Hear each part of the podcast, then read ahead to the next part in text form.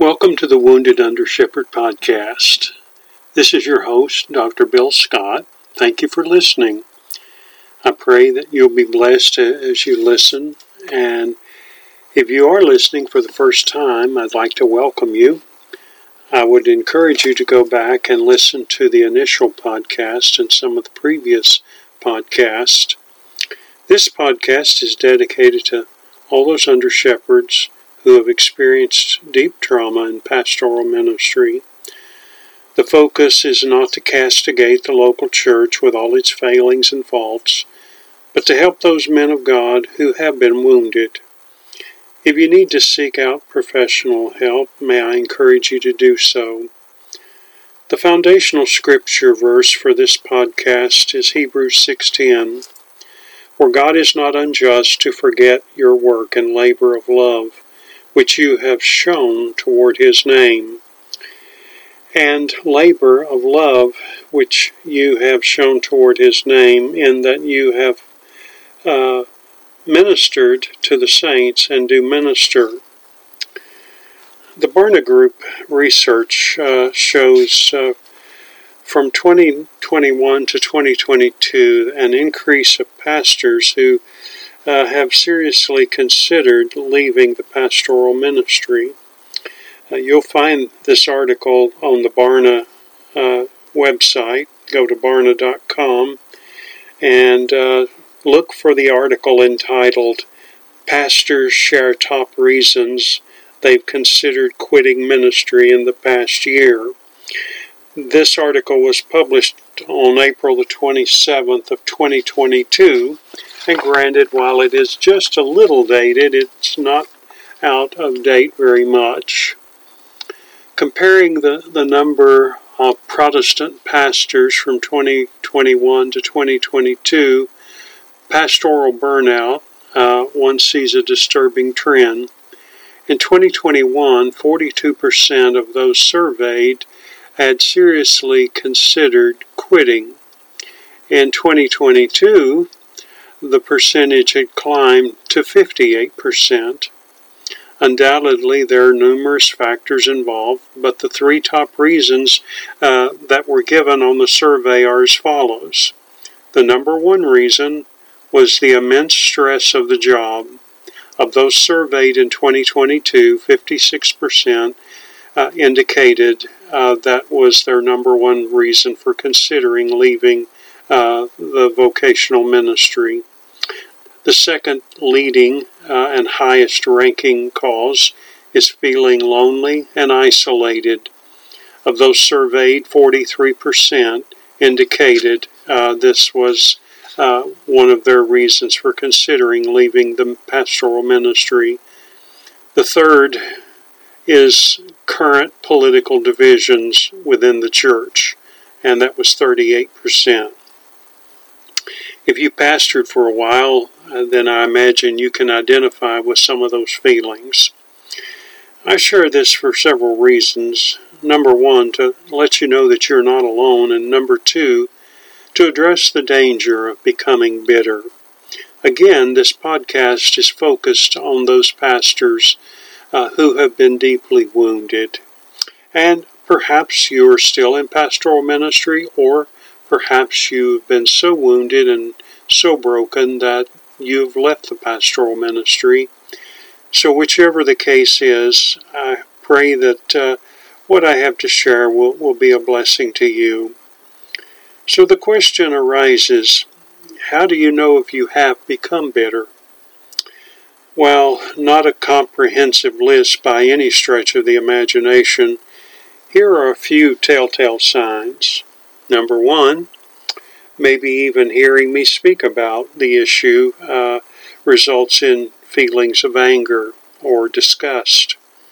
Number two, when you hear the name of an individual or group that was involved in wounding you or your family, you immediately experience emotions of anger, rage, or desire for their harm. As men of God, we know that the Scripture warns us against bitterness. The following passages are familiar to us. Ephesians 4 26 and 27 The Apostle Paul, as he wrote to the Ephesians, had this to say under the inspiration of the Holy Spirit Be angry and do not sin. Do not let the sun go down on your wrath, nor give place to the devil. The word place there in the Greek uh, means opportunity, so we don't want to give the devil an opportunity. Well, what does the word wrath mean? The word wrath in the Greek language, from which we get our New Testament, as you're fully aware, it is the Greek word par orgismos, par orgismos. And it is only found in this verse in the New Testament. And it means to make angry, to provoke, to violent or bitter anger. The irritation, exasperation, or anger which uh, is provoked, uh, giving place to the devil, means to give the devil an opportunity. Thus, God warns us against this. So, perhaps you have already fallen into this trap. You may think, oh well, or oh me. You might also be thinking, so what? The reason for dealing with this topic is to help, not to cast stones or to sound like I have all have any pat answers to offer. As one who has struggled with this himself, I know from personal experience how difficult it can be. Other passages of scripture we see is Ephesians 4:31. And Ephesians 4:31 tells us, "Let all bitterness, wrath, clamor, and evil speaking be put away with all malice." Obviously, Paul wasn't talking to wounded pastors. He was talking to the early Christians there at the church of Ephesus. But the principles still apply to us because, after all, we are a part of the body of Christ. We too are sons of God, and therefore it is God's word that applies to us equally as well, though not specifically directed to us as wounded pastors. Another passage of scripture we find is in Romans 12:19. There the scripture says, Beloved, do not avenge yourselves, but rather give place to wrath. For it is written, Vengeance is mine, I will repay, thus says the Lord. Now, being quite candid and or quite honest, uh, if we've been deeply wounded, uh, either through forced termination or some other issues within the church, uh, where we have uh, been harmed emotionally or perhaps even physically. Uh, it's easy to read those verses, but it's sure another thing to live by it. But therein comes the help of the Holy Spirit as we surrender that hurt to the Lord. Again, let me distinguish between bitterness and woundedness. There is a difference, and it's important to know that difference. It is not a sin to be honest about the hurt you are experiencing or have experienced as a result of sinful actions of others. God already knows. It's not a sin to be honest about being angry at injustice or betrayal perpetrated against you or your family. What is a sin is when you or I willfully harbor our anger and allow it to fester into bitterness. Bitterness only hurts us. It is never going to hurt those who wounded us. Those who have hurt us could care less. And uh, when we choose to harbor bitterness, it only grows into hatred. And sometimes it is easy to slip into this without even being aware of it. As a wounded under shepherd, we too can wound others. An old cliche or colloquialism says, two wrongs don't make a right. That one's quite self explanatory. As I've spoken earlier, Romans 12:19 speaks of our need to allow the Lord to do the avenging. Believe me, I know how tempting it is to lash out at those who have wounded us. Uh, we would like to see them get theirs and quickly. And I've actually heard of stories where pastors began to pray and God literally took the life of some deacons or people within the church who was causing the problems. I don't necessarily uh, encourage that. I don't think that is healthy personally.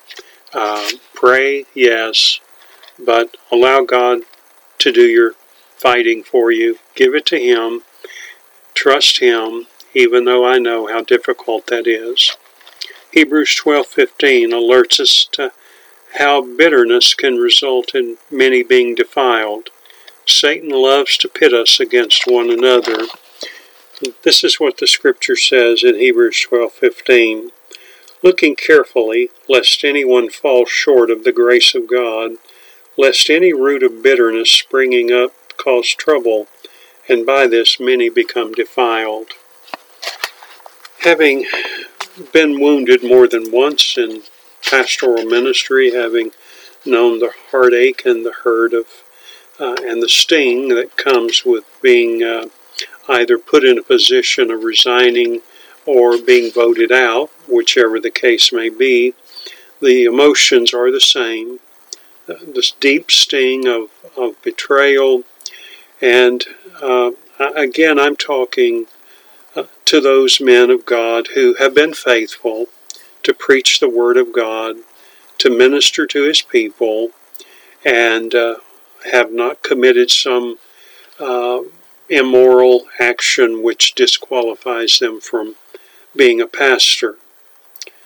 So it's important to have friends who may be supportive of us and be sympathetic, but we must be careful that we don't allow uh, this situation to turn into uh, to poison relationships. Uh, in a previous podcast, I spoke about the danger of making an idol out of our hurt. Dr. Erwin Lutzer, in his book When You've Been Wronged, he broaches this very issue. While not written to wounded under shepherds, or pastors that is, the principles he offers are important to help believers move from bitterness to forgiveness. Before healing can occur in our woundedness, we must first acknowledge that we are wounded. If we have become bitter, there must there we must uh, also admit to the Lord and to ourselves that we are bitter. And it's perfectly okay to seek out godly counsel, and we should. It is good to have perhaps a mentor or a, another older pastor who uh, whom we love and have a good relationship with to to share our hurts and our questions and so on and so forth with. Dr. Lutzer he speaks about making an idol out of an offense. Uh, he speaks about doing so as placing uh, the idol above God. And I want to just quote a, a brief uh, paragraph here in his uh, introductory pages. He says, and I'm quoting, Many Christians are trapped, hurt by friends, relatives, even members of the Christian community. They sit behind walls of animosity and deep seated anger. The devil, ever seeking an advantage in his war against God's people, has many of them immobilized, waiting for the elusive day when wrongs will be made right and they will be vindicated. Until then, they are not interested in reconciliation and forgiveness. Let me say quickly that hating wrong is not a sin. Hating injustice is not a sin. But hating people is. It is okay to hate what has been done to us if indeed we have been done wrongly or been treated unjustly. That is not a sin to hate injustice or being wronged, but it is wrong to hate people. So, what does it mean to hate people? It means that you literally desire their downfall, their hurt. You desire and long to see them suffer and uh, to be in anguish. that is not of the Spirit of God. That is of the flesh. And brothers, we can all fall to that, every one of us, regardless of how long you've served in pastoral ministry, regardless of how educated you are or uneducated you are. If God has called you to pastoral ministry, those are the first and most important credentials you will ever need. So, hating injustice, as I've said, is not a sin, but hating others, desiring their downfall, desiring harm to come to them, and even uh, loving the thought of seeing them suffer, that, that is not of God or His Spirit. That comes out of our woundedness, but we must surrender that woundedness to God. I know it hurts. I know it's hard. Believe me, I do. So if you find yourself at the place of being bitter, you do not have to remain there. That's the good news. Bring it to the Lord. Confess it. Release it into His hands. And you'll have to keep doing this, brothers. I don't mean for this to sound like, well, if you just do that one time, it's all over and done. I wish it was that easy. I wish that's the way it was, but it isn't.